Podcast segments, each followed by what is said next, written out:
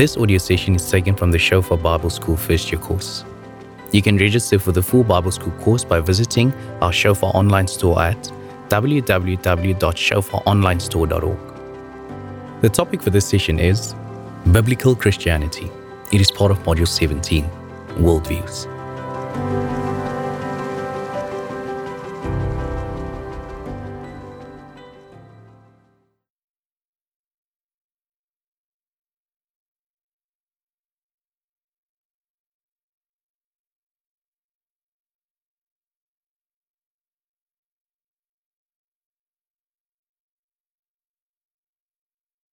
Welcome, guys, to session two of Worldviews.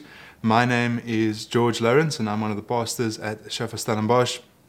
It's great to be with you today. Wherever you are, wherever you're watching this, it's great to, to, to just have some time together and discuss worldviews. The last session, we just had a bit of an introduction to, to what worldviews are, and today we're going to be focusing on biblical Christianity. So, just kind of maybe a recap or, or a definition of a worldview is a narrative map that helps us make sense of reality and enables us to explore life. So basically, this is the motivation be, behind why and how we think and we act um, and, and we respond to the world around us. Our worldview shapes when things happen to us the way that we speak, the way that we think, the way that we react um, to things happening in our world. And today we're, we're talking about, and so basically it's a lens through which we see the world. And today we're looking at biblical Christianity as the lens through which we see the world. And the first distinction that we kind of want to make is a distinction between biblical Christianity and cultural Christianity. I love how Scot McKnight uh, makes this distinction in his book, The King Jesus Gospel, where he talks about even a salvation culture and a gospel culture, where he talks about the, the salvation culture about you're saved and basically now you can do whatever you want and you just hold to certain Christian values and principles, but you hold to them loosely. Like it doesn't form and shape your life. Whereas a gospel culture is one where you have a robust faith and you're actually seriously holding to the, the scriptures and the values and the principles that you find in the Bible.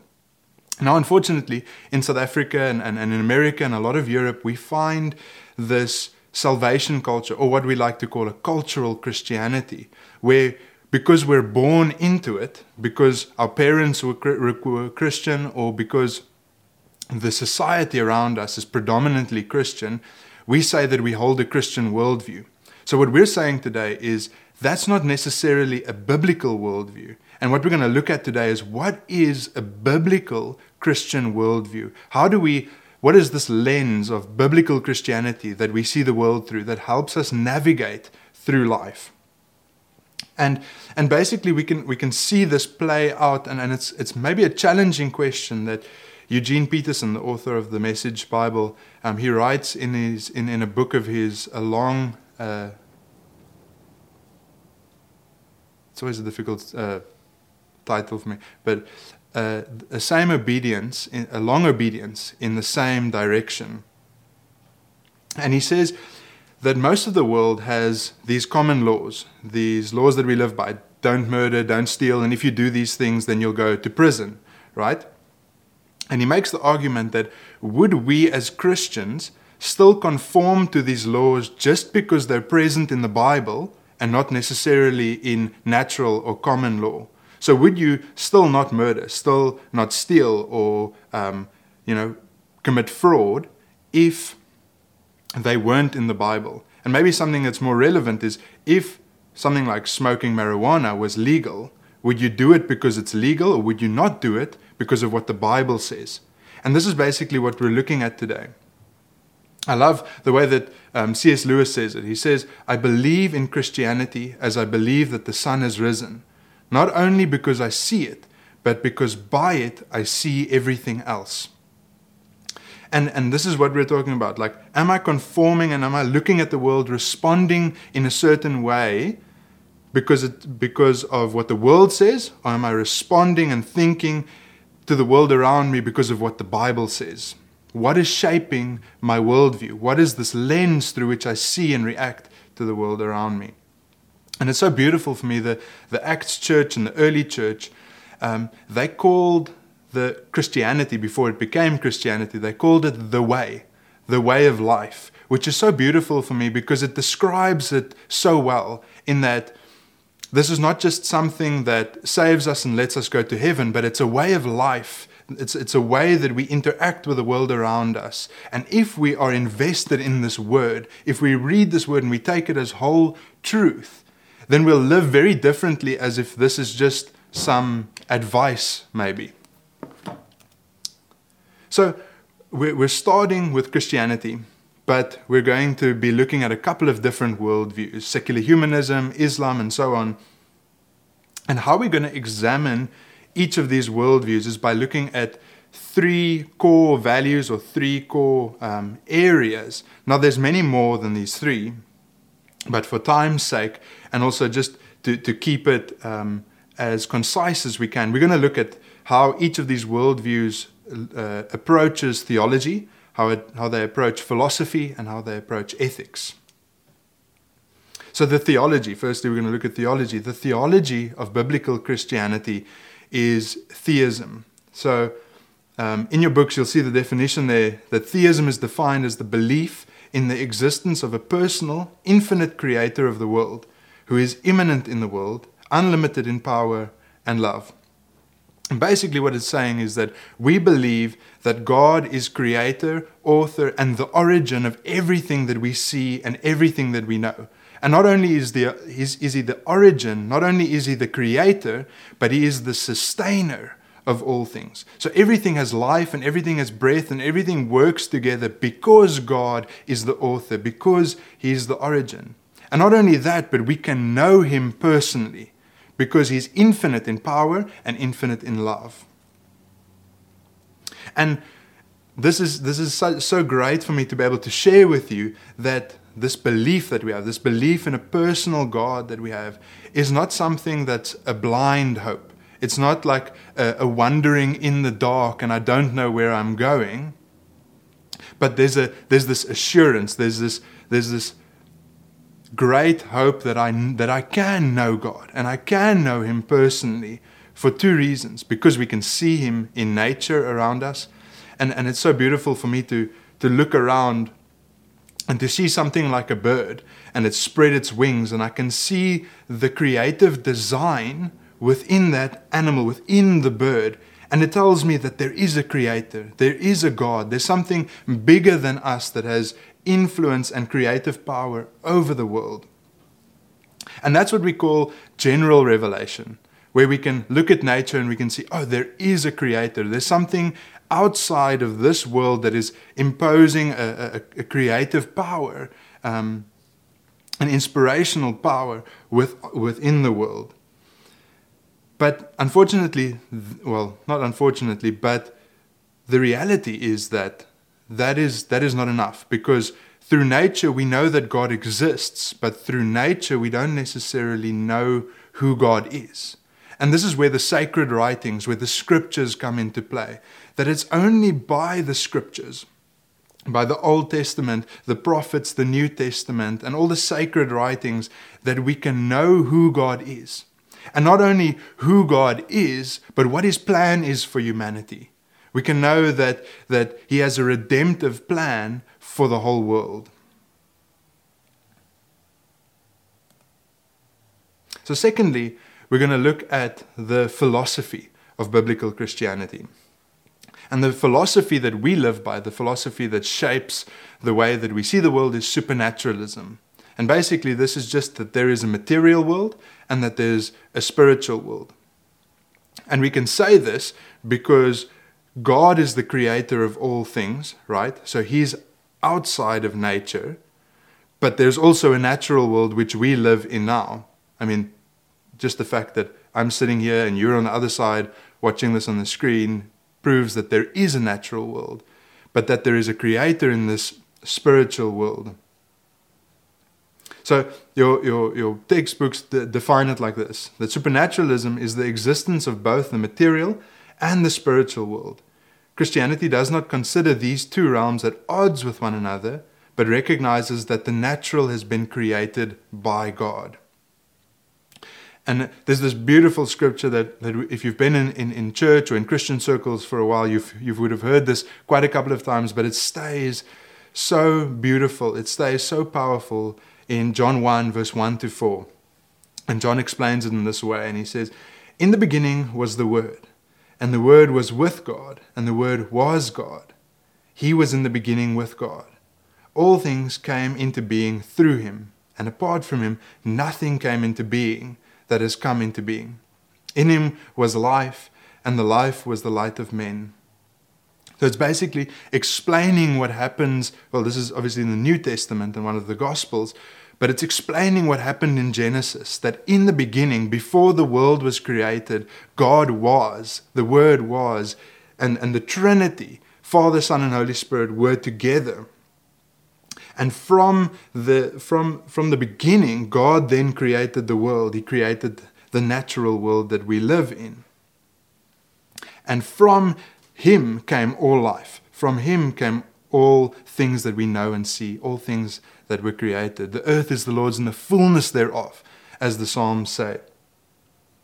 And this is beautiful for us because we hold on to this uh, spiritual reality, but also a natural reality.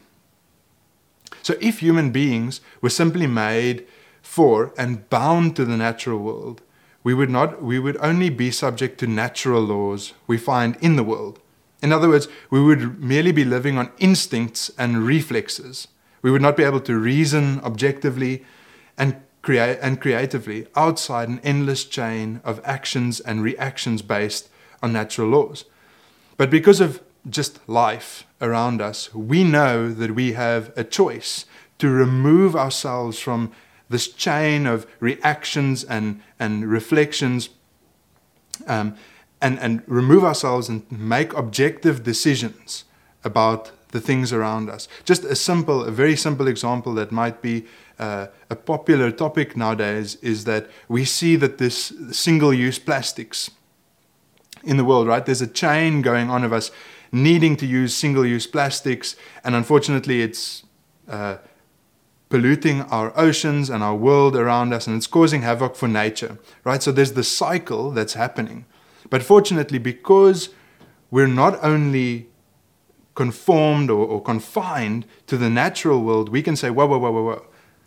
I'm going to step back and remove myself from this chain and actually say, you know what, it's not great for me to use single use plastics. It's a very simple example, but it explains well that we don't just re, we don't just live by reactions. We don't just live on instinct without an objective view of the world. Then, thirdly, the, we're going to look at the, the ethics of biblical Christianity. And, and the ethics that we live by is moral absolutes. So basically, what that's saying is that we, we don't determine our morals or our values, the principles that we live by, relatively. We say that our morals are absolute because the Bible says so. This just just this week in the time of recording this, I was so distraught because this is the extent to which relativity has become a reality in our lives, in that pedophilia is being promoted as a sexual orientation. And you see, for us as Christians, if we hold to a biblical Christian worldview, then we cannot agree with that because that's moral relativity. It's saying that when I feel or prefer a certain thing, I'm willing to bend the rules or to not see something as an absolute, and it's just about my feelings and what I prefer and what I think and what I feel. As a Christian, that is not the way that we view life. We view that there is absolutes that are prescribed to us in the Bible through the moral law of God. So, biblical Christian ethics conform to the character of God, which we find in the scriptures. That means that Christians submit to a specific moral order, as I said, revealed to us in the scripture, because scripture conforms to the highest moral authority, which is God. So, to put this kind of in perspective, we believe that God created the world. He is the origin and the author of everything that we created. Therefore, He is the author and creator of our moral law, which means that if He is the origin and He created the moral law and the standard, which we then can find in the scriptures, then our biblical Christian worldview says that we need to ascribe or conform to those moral values, those moral absolutes, and not just decide like, oh, I read something in the Bible, and you know what, it's uncomfortable for me, or I don't, mm, I don't feel like applying this in my life, so I'm not going to do it. No, no, no, that's not how we view the world. We see the scriptures and God's moral law as our ultimate authority, and whether it makes us feel uncomfortable or whether we prefer it or not, we say that this God has designed for the world and humanity to flourish here and now. This God has designed for us to live in harmony, not only with Him, but with everyone around us. And therefore, we conform to these patterns and these values and principles.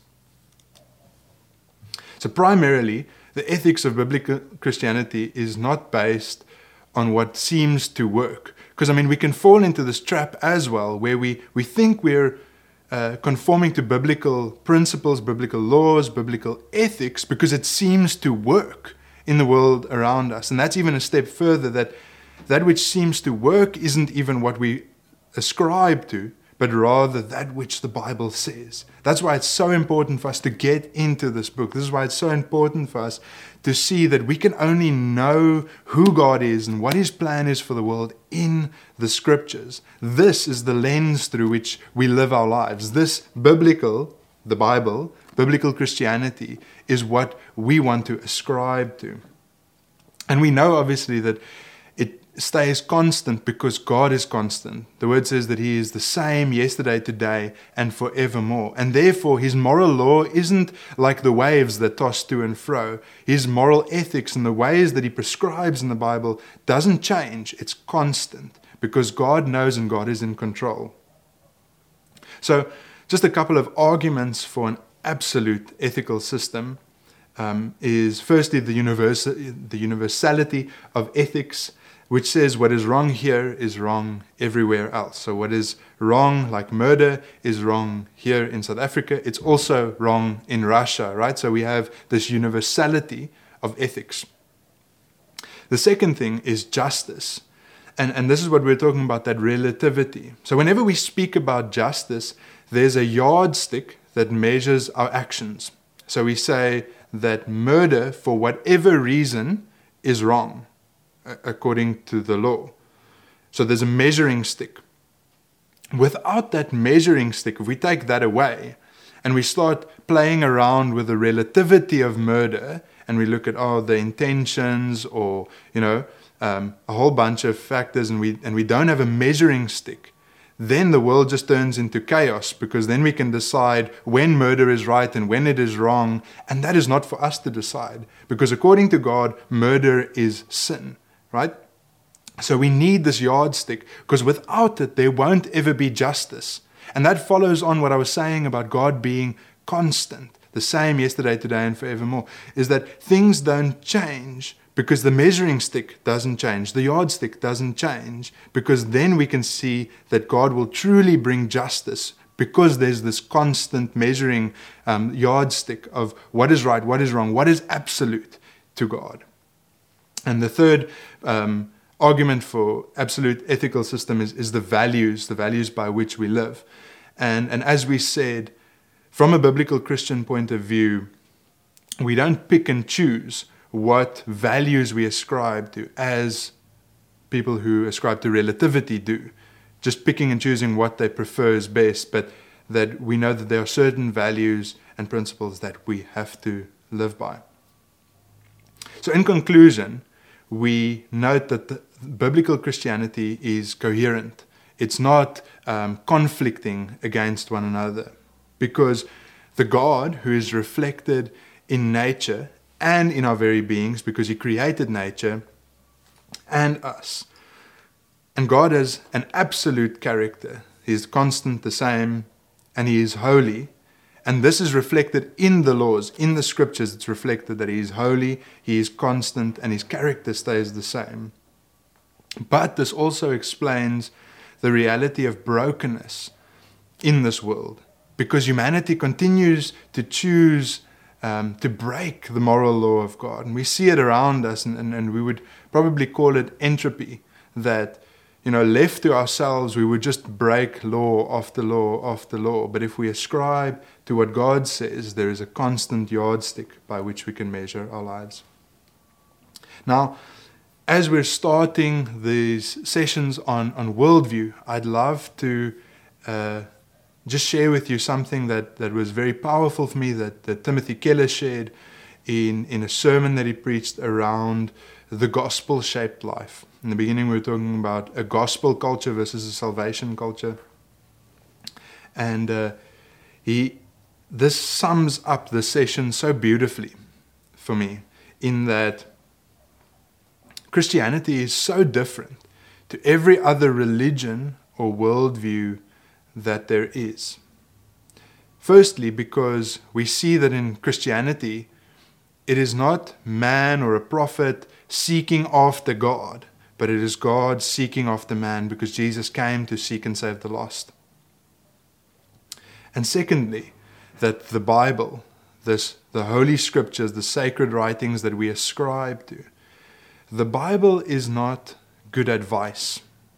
Because the thing with advice is that we can choose what we apply or don't apply. And that we find in any other religion, any other worldview is here's a set of advice, take what works best for you, take what makes your life the best, and apply those things. And underlying that is saying, like, you, but you know, leave out what you don't think is right. But the difference is that the scriptures is good news. The Bible is good news, and the thing with news is you don't take or leave it, is you respond to good news. Right? So, in this, we can see that there, in the biblical Christian worldview, the response to good news is that God wants humanity to be saved. He desires all men to be saved. And He desires us not only to be saved and go to heaven, but to flourish in this world where we are right now. So there might be chaos around us. There might, the world might be falling apart. But if we have a Christian worldview and we hold fast to this good news, then it doesn't matter what goes on around us because there's this constant hope that God is working in the mess. Where if we take any other worldview or any other religion, there's this bunch of advice. You know, and, and in the biblical worldview, there's freedom because we know that God is good and He is faithful and that He has come down. The work has been finished for us right? So we don't have to work to earn our salvation or, or, or, try and do the right thing. We just say yes to the good news and allow that good news to transform our lives. Whereas the advice heaps burdens on us and says, if you're going to make a good, if you're going to live a good life, then you need to do this and this and this. But you can also choose what you want to do of this and this and this. And then it's just like building your house with cards. And some other way, time along the way, it's going to fall apart. And with that being said, I want us to jump into uh, reading the, the scripture for the day. We're going to read Proverbs 2 from verse 1 to 15. You can follow with in your books or in your Bible. So from verse 1, it says, my son, if you receive my words and treasure up my commandments with you, making your ear attentive to wisdom and inclining your heart to understanding, yes, if you call out for insight and raise your voice for understanding, if you seek it like silver and search for it as for hidden treasures, then you will understand the fear of the Lord and find the knowledge of God. For the Lord gives wisdom, from his mouth come knowledge and understanding. He stores up sound wisdom for the upright. He is a shield for those who walk in integrity, guarding the paths of justice and watching over the way of, this, of his saints. Then you will understand righteousness and justice and equity and every good path. For wisdom will come into your heart, and knowledge will be pleasant to your soul. Discretion will watch over you, understanding will guard you, delivering you from the way of evil, from men and perverted spe- men of perverted speech who forsake the paths of uprightness to walk in the ways of darkness, who rejoice in doing evil and delight in the perverseness of evil, men whose paths are crooked and who are devious in their ways. Take 10 minutes to reflect on and discuss this session's key Bible passage together with others in your class. If you are watching on your own, take a few minutes to reflect on the key Bible passage by yourself. And this is what we were this is what we were talking about. That in conclusion to this session, that when we seek the scriptures, we know that we will find God. This is our hope that not only through nature will we know that God exists, but through this biblical Christian worldview, we know who God is. And by knowing who God is and what his character is, we know what his will is for the world and for us who conform to his word. And my prayer for us is that we would be more committed to allow the word to transform our lives, that we would not be conformed to the pattern of this world which says one day this and another day that. You know, today we're standing for this and tomorrow, no, that's the evil thing. And, and there's just this tossing to and fro and this relativism, but that, that, that instead of that, we would have a constant and a, and a sure hope that the Bible will transform our lives into the image of Christ who lived the perfect, sinless life. That is our hope. This is what the scripture is saying that as we seek God, as we seek Him in prayer, as we seek Him in the Word, as we seek Him in the fellowship of the saints and in worship, that we would see who He is, and not only see who He is, but that we would, we would become like Him. And not only become like Him that we would be saved, but that we would become agents of change in this world, that we would be Christians, representatives of the kingdom of God in this world around us. And this is why it's so important for us to have the correct lens, this biblical Christian lens through which we see the world, because in it there is eternal hope. Within it, there is eternal salvation. Within it, there is eternal assurance of salvation. And this is the beauty of seeing the scriptures, seeing God the way that we do, is that there is always hope, there is always a future, because God is good and He is faithful, He is the same yesterday, today, and forevermore. Take 15 minutes to reflect on and discuss the following points together with others in your class. If you are watching on your own, take a few minutes to reflect on the points by yourself. You can find the discussion points in your Bible School handbook. Look out for the Living the Word sections in each session.